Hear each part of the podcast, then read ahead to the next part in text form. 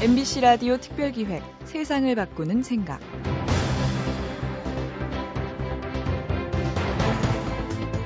우리 한국인 특유의 문화 가운데 하나로 꼽히는 게 빨리빨리 문화입니다. 많이 사라졌다고는 하지만 지금도 곳곳에서 빨리빨리라는 말을 쉽게 들을 수가 있죠. 남보다 빨라야 경쟁에서 이길 수 있다는 어찌 보면 살아남기 위한 몸부림이었다고 해야 할까요? 우리 몸의 배인 빨리빨리 문화는 산에 오를 때도 드러납니다. 정상에 무슨 보물이라도 숨겨놓은 것처럼 아주 빠르게, 급하게 산을 올라가는 사람들이 대부분이죠. 빨리 가면 물론 짧은 시간에 더 높이 오를 수 있겠죠. 하지만 너무 빨리 가기 때문에 오히려 놓치는 것도 많습니다. 언제나 같은 자리에서 넉넉히 우리를 품어주는 산에서만큼은 여유를 갖고 산에 있는 생명들과 서로 교감을 나눠보면 어떨까요? MBC 라디오 특별기획 세상을 바꾸는 생각. 오늘 모신 분은 나무를 살리는 나무의사 우종영 원장입니다. 20여 년 동안 전국을 다니면서 위기에 처한 나무들을 많이 살린 분이고요. 빨리 올라갔다 빨리 내려오는 산행이 아니라 게으르게 천천히 하는 산행이 숲을 살리고 우리에게 더 많은 것을 돌려준다는 걸 널리 알리고 계신 분입니다. 게으른 산행이 숲을 보호한다는 우종영 원장의 말씀 같이 들어보시죠.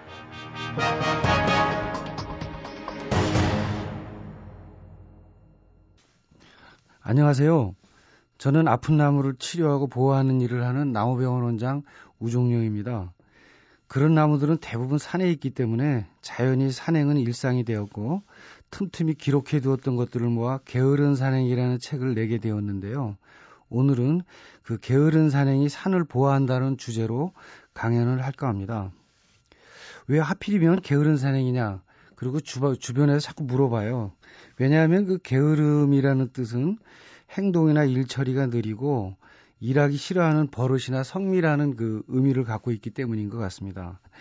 어, 게으른 산행하면은 그와 또 전혀 반대의 의미가 있는 것 같습니다.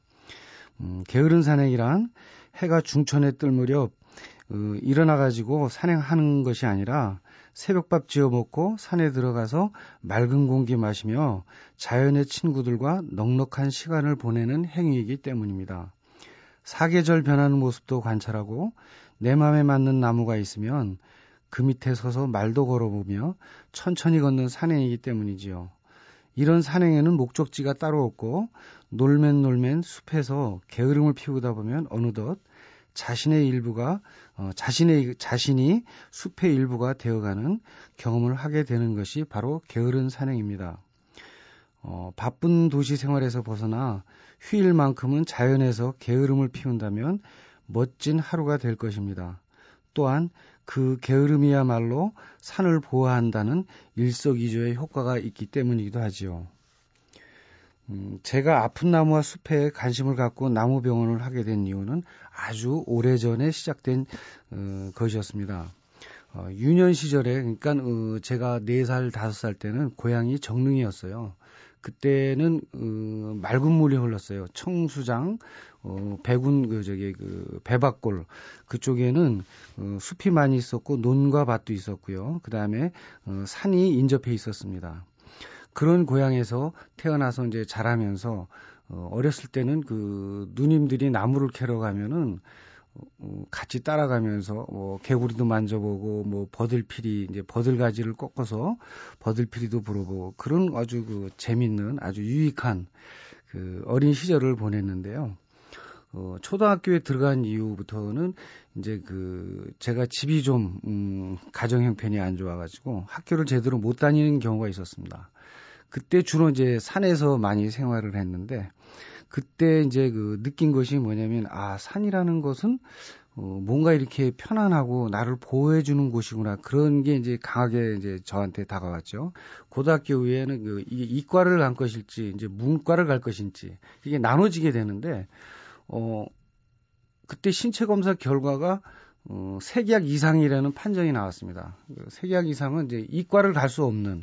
그래서 이제 담임선생한테 자세히 물어봤죠. 그 많은 과가 있는데 그 천문학을 못 한다 그러니까 나머지 과에 대해서는 이제 관심이 없었어요. 관심이 없고 어, 이제는 그 내가 할 게 없구나 그렇게 생각을 하고 그때부터 이제 공부를 안 했습니다. 공부를 안 하고 방황을 하다가 이제 학교를 졸업하고 학교를 가지 않았죠. 학교를 가지 않고 어, 농사 짓는 데를 갔어요. 이렇게 뭐 할 게 없으니까 도주때 제가 할 만한 게 없으니까 이것저것 다 해봐도 안 되고 그래서 어, 농사 짓는 곳에 가서 농사를 졌는데 그게 제 적성에 맞았던가 봐요. 그때부터 이제 꽃 농사를 짓게 됐습니다.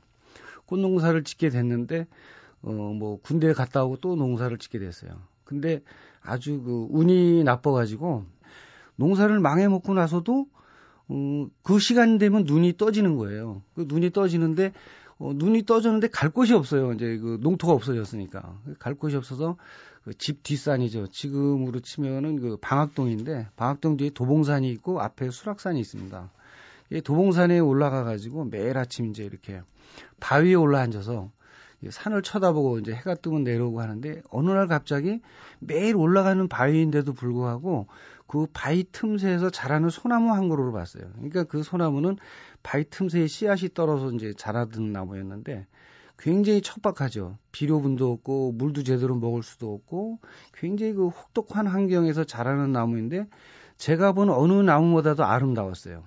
굉장히 정갈하고 깔끔하고 어느 아주 1급 정원사가 다듬어도 그만큼이 될 정도 그렇게 못 키울 정도로 아주 예쁜 어, 소나무였는데 그 소나무를 본 순간 그런 생각을 했습니다. 아, 이렇게 그 조건이 안 좋을수록 더 환경이 안 좋을수록 어, 더 아름다운 나무가 되는구나. 그때 느꼈습니다. 그래서 어, 이제부터 내가 이 안 좋은 환경 이게 그뭐 부모 자식을 다 거느리고 있으면서 지금 당장 그 무직 상태이지만은 이런 상황에서 앞으로 제대로 내가 열심히 일한다면 이렇게 아름다운 소나무가 될 수 있겠구나.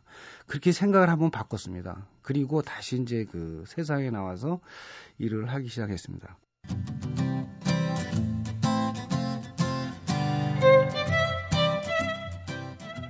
MBC 라디오 특별기획 세상을 바꾸는 생각.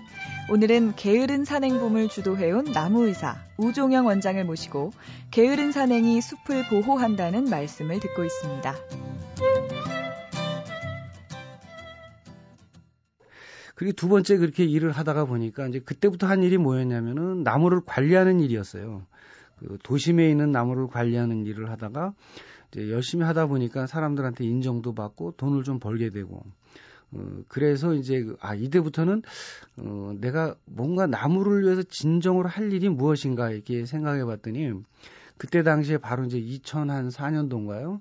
어, 나라에서 어, 나무 나무를 치료하는 의사의 자격을 주어주는 자격 제도가 생겼습니다.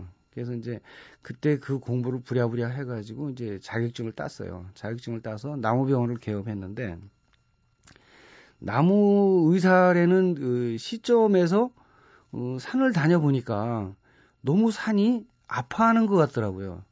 그러니까 그 우리나라 숲은 아직 나이가 어려요. 그러니까 몇 살 정도 되냐면 그 숲의 나이는 10년을 1령이라고 하거든요. 근데 그 1령이 어떻게 되냐면 우리나라 숲은 보통 3년급에서 4년급이에요. 그러니까 30년에서 40년 정도 됐는데 이 나무들의 그 위치가 어느 정도냐면 적어도 성숙성된 성숙된 나무는 어, 한 100년 이상이 돼야 이제 그런 숙성된 나무라고 보는데 어, 이게 보통 이제 30년 40년 되니까 어린 숲이에요.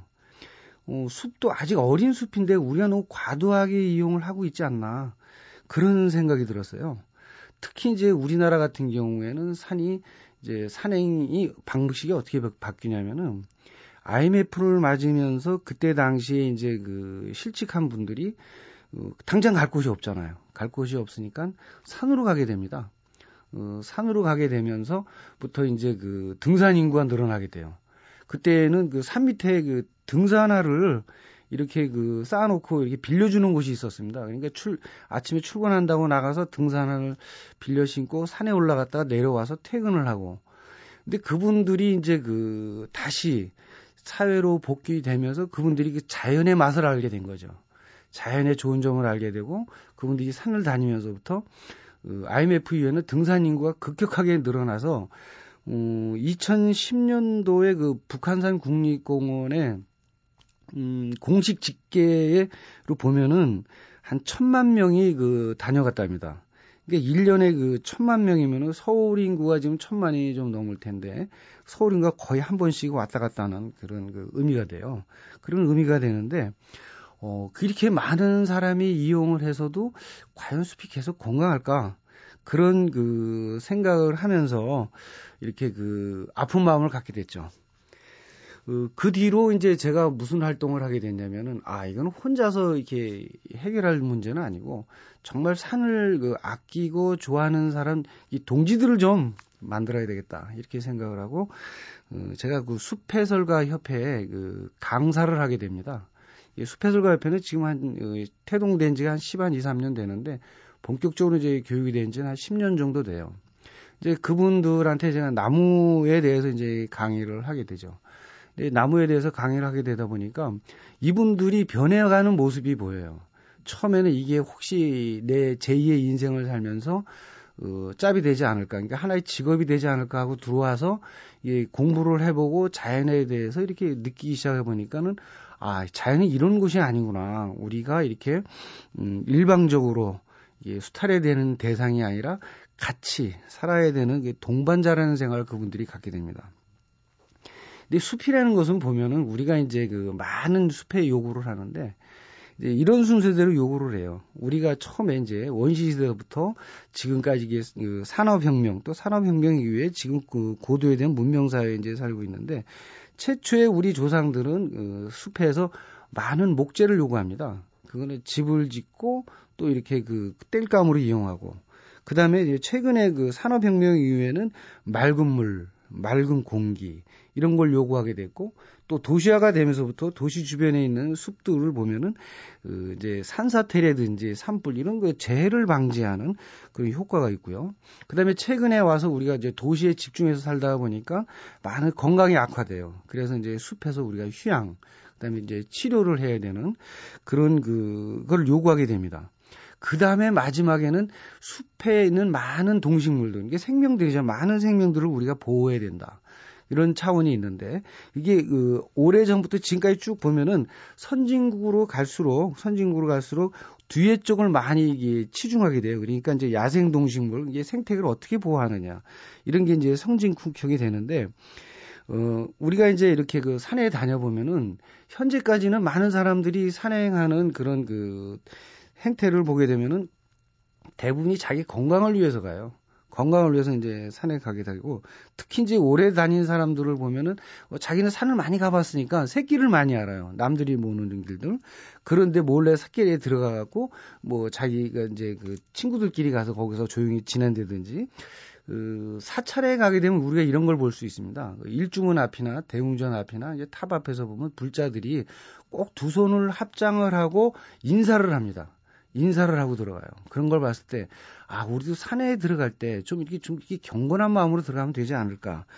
그, 적어도 이게 뭐 합장은 하지 않지만 눈 인사를 하고 마음속으로 내가 지금 산에 들어갈 테니까 좀 받아주십시오 하는 그런 그 마음으로 들어가고 그 다음에는 그런 거기에 사는 많은 생명들 그 나무 풀그 다음에 물고기 새 어, 이런 생명들한테 같이 이제 눈 인사를 하면서 이름도 불러주고 그렇게 그 관찰을 하고 그런 과정을 통해서 그런 과정을 통해서 이렇게 우리가 그 감화를 받는다면은 우리가 자연을 보호합시다 그런 어떤 이야기보다는 스스로 자연을 보호하게 되는 그걸 느끼게 될 것입니다. 어, 예를 들어서 어, 도토리들이 계속 떨어져요. 도토리 떨어지는데 그 도토리 떨어지는 거를 자세히 관찰해 보면 돌 위에 떨어져 하고 퐁당 이렇게 물에 들어가는 애들도 있고 뭐 떠르르 굴러가다 서 있는 애들도 있고 아니면 돌틈에 끼는 애들도 있고 이렇게 자세히 보면 퐁당하는 애들은 멀리 떠내려가서 어디 뭐 섬이라든지 물가에 그 또 하나의 큰 나무를 만들 것이고 아니면 굴러가다 쓴 애는 다람쥐가 주워갈 것이고 또 어디 돌틈에 낀 애는 돌틈에 나무가 이제 큰 나무가 이제 되겠죠. 이런 걸 봤을 때 자세히 관찰해 보면 아 내가 도토리를 주워가면 안 되겠구나. 이 도토리도 하나의 생명이 될 수 있고 또 많은 생명들의 먹이가 되는구나. 이런 거를 이제 그 느낄 수가 있어요. 그래서 음 우리가 등산이라는 것은 어, 하나의 그 스포츠가 아니라 삶의 방법이고 사는 정복이 아니라 자기 내면의 그 수양을 하는 그런 공간으로 그 다시 산을 생각했으면 좋겠습니다. 어, 산에는 많은 생명들이 살고 그들의 다양성을 위해서 우리가 그 노력할 때 비로소 이제 그 사람과 나무가 모두 행복한 그런 그 숲이 될 것이라고 생각합니다. 감사합니다. 사막을 건너는 낙타는 천천히 가기 때문에 목적지에 무사히 닿을 수 있다고 하죠. 오늘 나무의사 우종영 원장의 말씀처럼 산에 들어서면 아주 천천히 한껏 게으름을 피우면서 산의 일부, 자연의 일부가 되보시기 바랍니다. 산에게 말을 걸고 길도 묻고 하다 보면 이전에 경험하지 못했던 새로운 세계가 펼쳐질 겁니다. MBC 라디오 특별기획 세상을 바꾸는 생각 기획 이순곤 연출 이한재 구성 이병관 내레이션 김소영이었습니다. 여러분 고맙습니다.